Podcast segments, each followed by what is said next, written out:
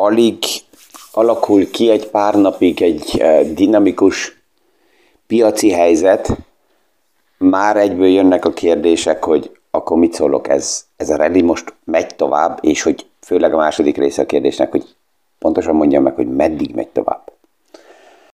Mi is aktuális pénzpiaci témákról, összefüggésekről beszélgetünk. Gazdaságról érthetően János Zsoltal. Üdvözlünk mindenkit a mai PFS Kávézac podcaston. A tegnap azért volt érdekes, és akik most meghallgatják ezt a podcastot, azok már a hétvége után vannak, és persze, hogy azoknak a gondolatoknak már a hatása, amit lehet, hogy itt most kimondok, már meg lesz, tehát hétfőn látható lesz, hogy mi is történt konkrétan. De ami most csütörtök este, csütörtök estig történt, ugye az Európai Központi Bank is kiment, kijött Christine Lagarde plusz 0,5%-os kamatemeléssel, és ezzel így most az eurozónába 3%-ra emelte a kockázatmentes kamatot. A Bank of England is kijött plusz 0,5%-kal, és 4%-ra emelte a kamatot. De az egész, az, tehát az, hogy mit csinált így a két központi bank, azt a sót rabolták, főleg Facebook. Miért? Hát az egyik oldalról, és ezt, ezt de szépen lehet látni, hogy a piac mit áraz be és mit csinál.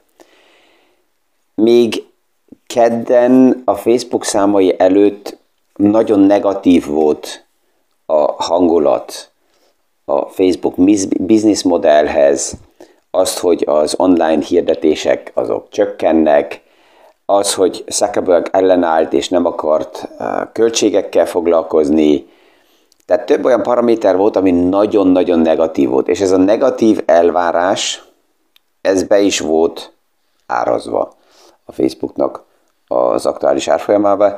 Erre fel kijön Facebook ugye a számokkal, és az, hogy Zuckerberg azt mondja, hogy oké, okay, akkor belátom, a költségekkel kell foglalkozni, leépítések fognak jönni eh, Facebooknál is, plusz, ami lényeges, hogy egy saját részvény visszavásárlási programot döntött, vagy jelentett be a társaság, ami nagyságrendileg ilyen 70 milliárd dollár értékben saját részvényeket visszavásárol, és erre fel ezt ünnepli a piac, mert ezt teljesen újan be kell árazni. Tehát ez nem volt beárazva, és így csak megnéztük két nap alatt a Facebook um, um árfolyamat tőzsdén 20%-kal ugrott felfele, ez nagyságrendileg, hogyha a tőzsdei kapitalizációt megnézzük, akkor olyan körülbelül 80-85 milliárd dollár papírérték.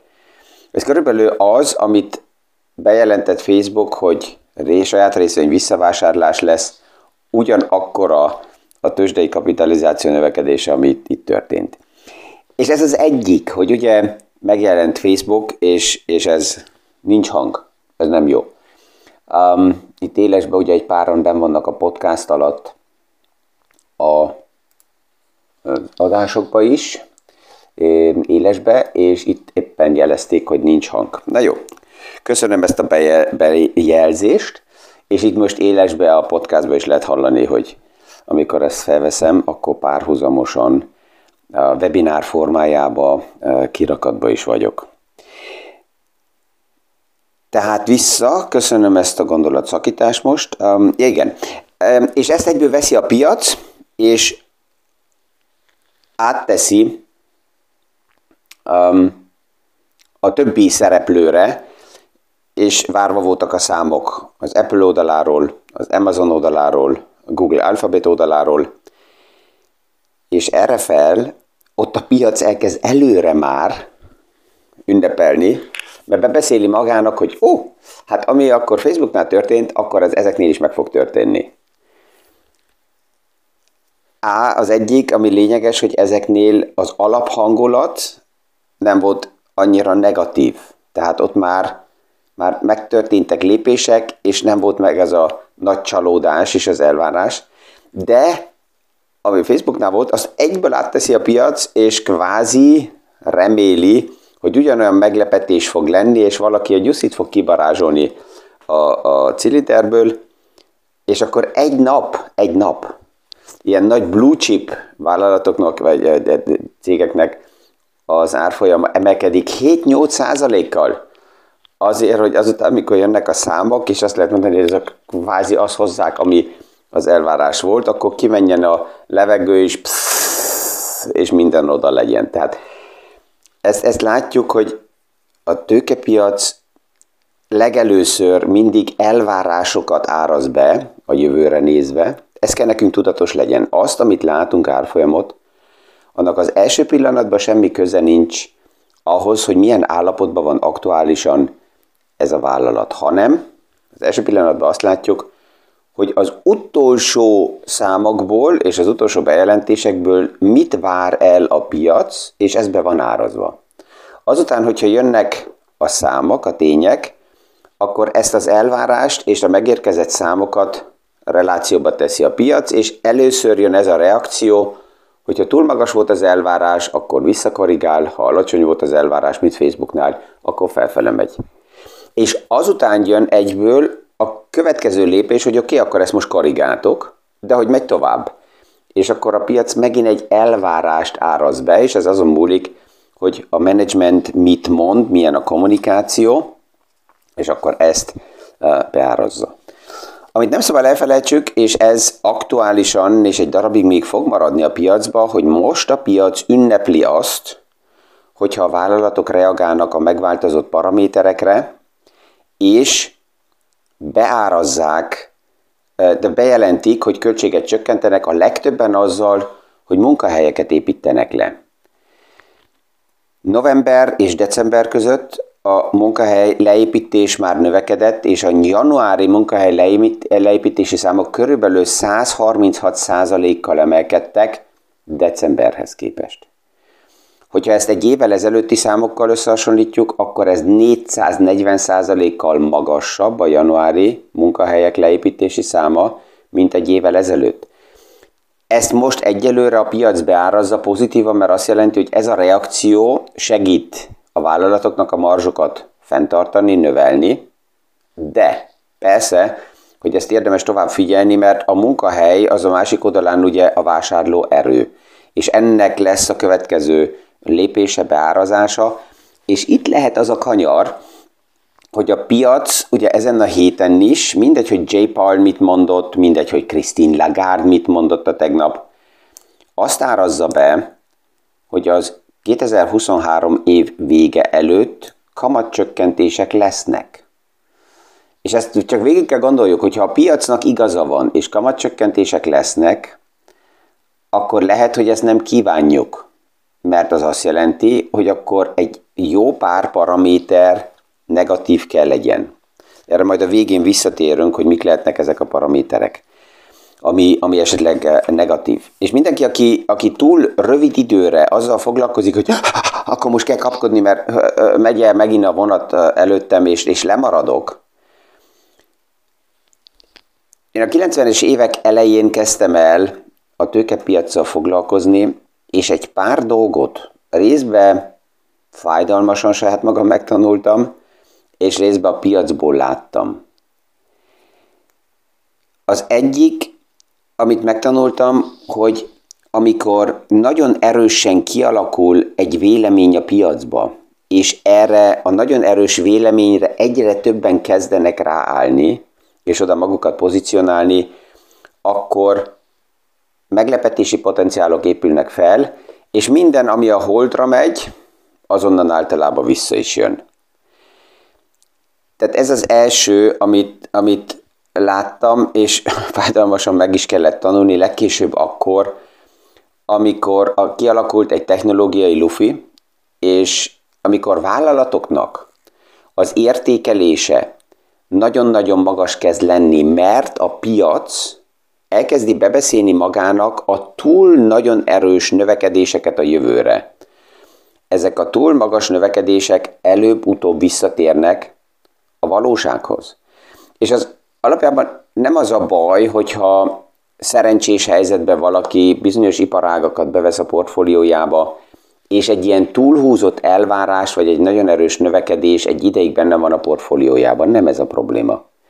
hanem az a, az a realizmus hiányzik nagyon sokszor, hogy ez míg a világ nem megy így tovább, mert a globális özgazdasági növekedésből nem tud örökre elszabadulni egyik iparág sem. Ha nagyon erős, akkor húzza magával a gazdaságot, a globális gazdaságot, és az akkor növekszik. Hogyha egy ideig túl erősen előre szaladott, akkor ezt visszahozza a globális gazdaság, mert ki, ki, kimegy a, a spekulációs lufi. És bika piacokba magas árfolyamokat vásárolni nem baj, mert az tovább növekszik tovább. Medve piacokba túl magas árfolyamokat vásárolni az drága tud lenni, és ahhoz meg kell legyen a megfelelő stratégiám, hogy, hogy ezt tudjam kezelni. Tehát akinek nincs meg a tapasztalata, és medvepiacokba túl drágán vásárol, és nem tudja azt kezelni, hogy azután, ha vásárolt, a stratégiája nem kell felboruljon csak azért, mert mínusz 10, mínusz 20 százalékkal akár ez a pozíció visszaesett, akkor ez egy nagyon, nagyon fájdalmas lecke tud lenni, és ez nagyon, nagyon lényeges erre figyelni. Még egy gondolat, ami, ami remélem, hogy segít a, a kockázatok kezelésében. Um, a nagy, nagyon nagy konglomerátusok, tehát azok a vállalatok, amelyeknek a portfóliójában rengeteg különböző iparág benne van, ezeket abból a szempontból is érdemes óvatosan kezelni, és pontosabban megnézni, amikor kijönnek a számok, mert ilyen nagy konglomerátusoknak ugye megvan az a lehetőségük, hogy ők a vállalatok között költségeket tudnak ide-oda optimalizálni, és ezen keresztül azt az érzést tudják adni a piacnak, hogy hát minden, minden iparágban, vagy minden rész szegmensben növekszik ez az iparág, de hogyha pontosabban megnézzük, akkor azt látjuk néha, hogy itt kreatív könyvelés oldaláról a költségek az egyikből át vannak téve a másikba, és már is a nyereségek jó tudnak kinézni. És van egy olyan kijelentés is, ami főleg akkor, amikor elindul a kapzsiság, lényeges, és ez megint a nagy befektetőknek a gondolkozását mutatja fel. Nem is tudom, hogy ez kitől van ez az idézet, ő azt mondja, hogy sokkal több időt azzal töltök el, hogy azon gondolkozzak, hogy a létező értékeket hogy és milyen portfólióba tudom megőrizni, mint hogy azon gondolkozzak, hogy milyen lehetőségeim vannak nagyon sokat nyerni. És ez főleg bizonytalan piacokba, medvepiacokba egy nagyon fontos gondolat. Az, hogy valamilyen okokból pánikba esett a, a piac, ez nap mint nap megvan, de és hogyha ezt saját magamra veszem, akkor mindenkinek azt mondom, hogy ha már, ha már valaki pánikba akar esni, akkor ne akkor esen pánikba, amikor már minden ünnen lehet olvasni azt, hogy esetleg negatívak a hírek, mert akkor már ezt is lekéste. Itt is van egy olyan kijelentés, hogy if you panic, panic first. Tehát, hogyha ha, ha pánikba esik valaki, akkor mindenki előtt tegye ezt meg, és még a csorda előtt induljon el, mert ha elindult minden, akkor ez már, ez már túl késő tud lenni. Um, tehát vissza megint a kérdés, ez csak azért, mert egy pár napig azok, az az iparág, amelyik a tavaly nagyon erősen szenvedett, a technológiai szektor, csak azért, mert most újan vannak beárazva aktuális hírek, ezért még nem kell pánikolni és szaladni a vonat után. Ha megfelelő a stratégia, akkor lehet, hogy még azzal is érdemes kibékülni, hogyha van egy nagyon erős piaci, piaci ugrás felfele, és arról remaradtam, akkor mint befektető valamikor azt is el kell döntsem, hogy hol van az a határ, amikor már bevallom magamnak, hogy oké, okay, erről lemaradtam, kipipálom, és nem kezdek ott kapirgálni és futni a, a száguldó vonat után. Amikor ilyen tendenciák elindulnak, akkor jön általában a pénzpiaci iparágnak az értékesítés oldaláról. A következő nagy veszély, mert hát ugye megvan egy ideig a megint az a csárt, amelyik csak felfele megy, amit nagyon szépen lehet megint az ügyfeleknek mutatni, hogy né, hogyha ebbe befektetsz, akkor ez így fog neked tovább menni, és akkor meg lehet mutatni, hogy hol volt az úgynevezett all-time high, tehát hol voltak a csúcs értékek, és akkor innen le, szépen lehet számolni, hogy akkor ez, hogyha így megy tovább, akkor mennyit fogsz nyerni. Ha nem fele meg a stratégia, akkor itt már be van programozva sajnos a következő tapasztalat, ami vár a bokor mögött erre a befektetőre, és ezért a podcastokban egyet próbálok um, gondolatként átadni mindenkinek, hogy ha a piac azért, mert ez úgy alakul ki, medvepiacban van, akkor nem szükséges, ha megfelelő a stratégiám, pánikolni, hanem ezt megfelelően kezelni. És a másik oldalán, hogyha nagyon erősen elindul bármilyen irányba a piac felfele, akkor ugyanúgy nem szükséges kapkodni, hanem ugyanúgy a stratégiát higgadtan és nyugodtan kezelni, és akkor megnézni, hogy a két mi is történik. Um, ha van egy stratégia, és ez újra és újra a legfontosabb, akkor hosszú időre összeállított stratégiai befektetők két dolgot mindig megtartanak maguknak. Az egyik, hogy mindig, mindig, mindig, mindig van elég cash pozíció, amiből tudnak, ha adódnak helyzetek, reagálni. És a másik, hogy ők nem hozzák magukat olyan helyzetbe, hogy ez a kvázi all-in megvan, és az azt jelenti, hogy nincsen további lépési lehetőségük, mert nincsen likviditásuk. Tehát ez újra és újra a legfontosabb téma, csak azt sajnos sokan elfelejtik, és én azt is látom, hogy olyan befektetőnél is, ahol megvan a stratégia, a médiának a hatása mennyire furán hat a befektetőre. Pár nappal ezelőtt egy beszélgetésbe azt néztük meg, hogy a cash pozíció így nagyságrendileg, így most fejből számolom, körülbelül 35%-nál van, 2021 novembere óta, ott megtettünk egy lépést, hogy milyen okokból az teljesen mindegy, de megnövelte az a lépés a cash pozíciót, és azóta ezzel a cash pozícióval elég óvatosan lépünk. És a beszélgetésben jön a kérdés, hogy jó, de hát miért van ez ennyi, része cash pozícióba? Az infláció felevészi a vásárló értéket, és ezért ezt hamar-hamar be kell fektetni. Az egyik oldalról a 70% további része a portfóliónak az be van fektetve, és az benne van a piacba megfelelő lépésekkel.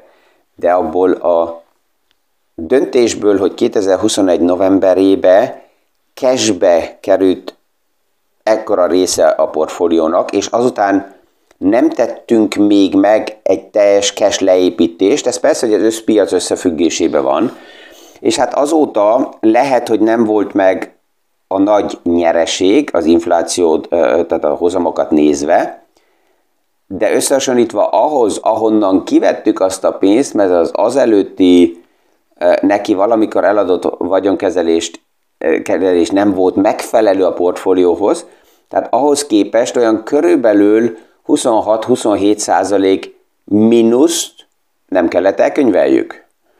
És ezt mentálisan, rövid időre nézve helyre tenni, néha elég nehéz, és ezt látom olyan befektetőknél is, akiknek állítólag már évtizedek óta megvannak a stratégiái, hogy mégis jön egy ilyen kérdés, és amikor utána járok, hogy honnan jön a kérdés, és miért, miért nyugtalankodik, akkor látom, hogy hát azért, mert a tegnap előtt, vagy a múlt héten, jön valahonnan a salesből egy okos megjegyzés, vagy egy newsletter, hogy mennyire fontos befektetni, mert az infláció és a vásárlóértéket ezt csökkenti, um, és elveszti az összképet. Tehát újra ez a, ez a big picture, az összkép véleményem szerint a nagyon fontos sztori. Az idén mi maradt tovább is, mint kérdés, a fő kérdés az, hogy mi fog történni a pénzpolitikai körülményekkel. Lazítás lehet, akkor ez a rallit tudja tovább vinni. Vagy megmarad a szigorítás, akkor meglemarad a bizonytalan piac tovább. A lazítás több szemszögből megtörténhet, mert ha az egyik oldalról, ha makro paraméterek megváltoznak, akkor ez nagyon hamar oda vezethet ez kiindulhat akár az amerikai háztartásnak ugye az eladósodási szintjétől, a problémáktól, ami, ami egyre élesebb és élesebb lesz, de inkább azt mondom, hogy ezt meg fogják oldani házon belül. valami nagyobb makro esemény történhet a globális piacokon, hirtelen feszültségek kialakulása Kína és Tajván között, ez akkor nagyon hirtelen fogja fordítani a képet, amiből most profitál Európa, az egy olyan lépésbe akár egy nagyon nagy veszély lehet. Ha fekete humort akarok behozni, akkor egy lehet, hogy egy, egy pandémia 2.0 megjelenik, ami kényszeríti a központi bankokat arra, hogy a pénzügyi politikát megint megváltoztassák. Pozitív oldalról lehet technológiai innováció, ami hamar megjelenik, amit ma nem is látunk. Ha visszagondolunk 2000 év elejére vagy 90-es évek végére, az internet megjelenése nem volt bejele, be, be, beárazva a piacokba, és egér, egész hamar, egy olyan fázisba, amikor unalmas kezdett lenni a piac, nem lehetett látni, hogy mi a következő innováció, megjelent annak, jelenni, annak idején az internet, és ez megváltoztatott nagyon sok paramétert. Tehát, hogyha ezt így megnézzük, akkor a, a, a, a makroadatok pillanatnyilag, és amit ma ismerünk, azt mutatják, hogy egyelőre a pénzügyi körülmények szigorítása inkább, inkább meg fog maradni, és ezért az aktuális parti az, az annak, annak hiányzik alulról a tűz, hogy ez még e, tudjon felfele menni. Persze, hogy a piacok ennek ellenére ezt egy darabig tudják hajtani, mert hát ugye láttuk azt is, hogy az elmúlt év végén mennyi nagy vagyonkezelő úgy pozícionálta magát, hogy rengeteg cash van az oldalon, és mivel arra számítottak, hogy az évnek az első fele negatív lesz, a forgatókönyv pillanatnyilag inkább fordul, ez arra kényszeríti őket, hogy egyre többen kell, felugorjanak erre a vonatra, és egy picit még hajtsák ezt a partit tovább. A döntő privát befektetőnek az, hogy ellenállni a tömegmozgásnak, és higgadtan, nyugodtan a saját portfóliót és a saját stratégiát kezelni, és ne engedni azt, hogy bármilyen okokból média, marketing és egyéb idegen stratégiákat megint a nyakamba húzzon. Ezzel ma is Elbúcsúzok, kellemes napot kívánok mindenkinek, és a viszonhallásra a hónap reggeli PFS Kávézat podcastig.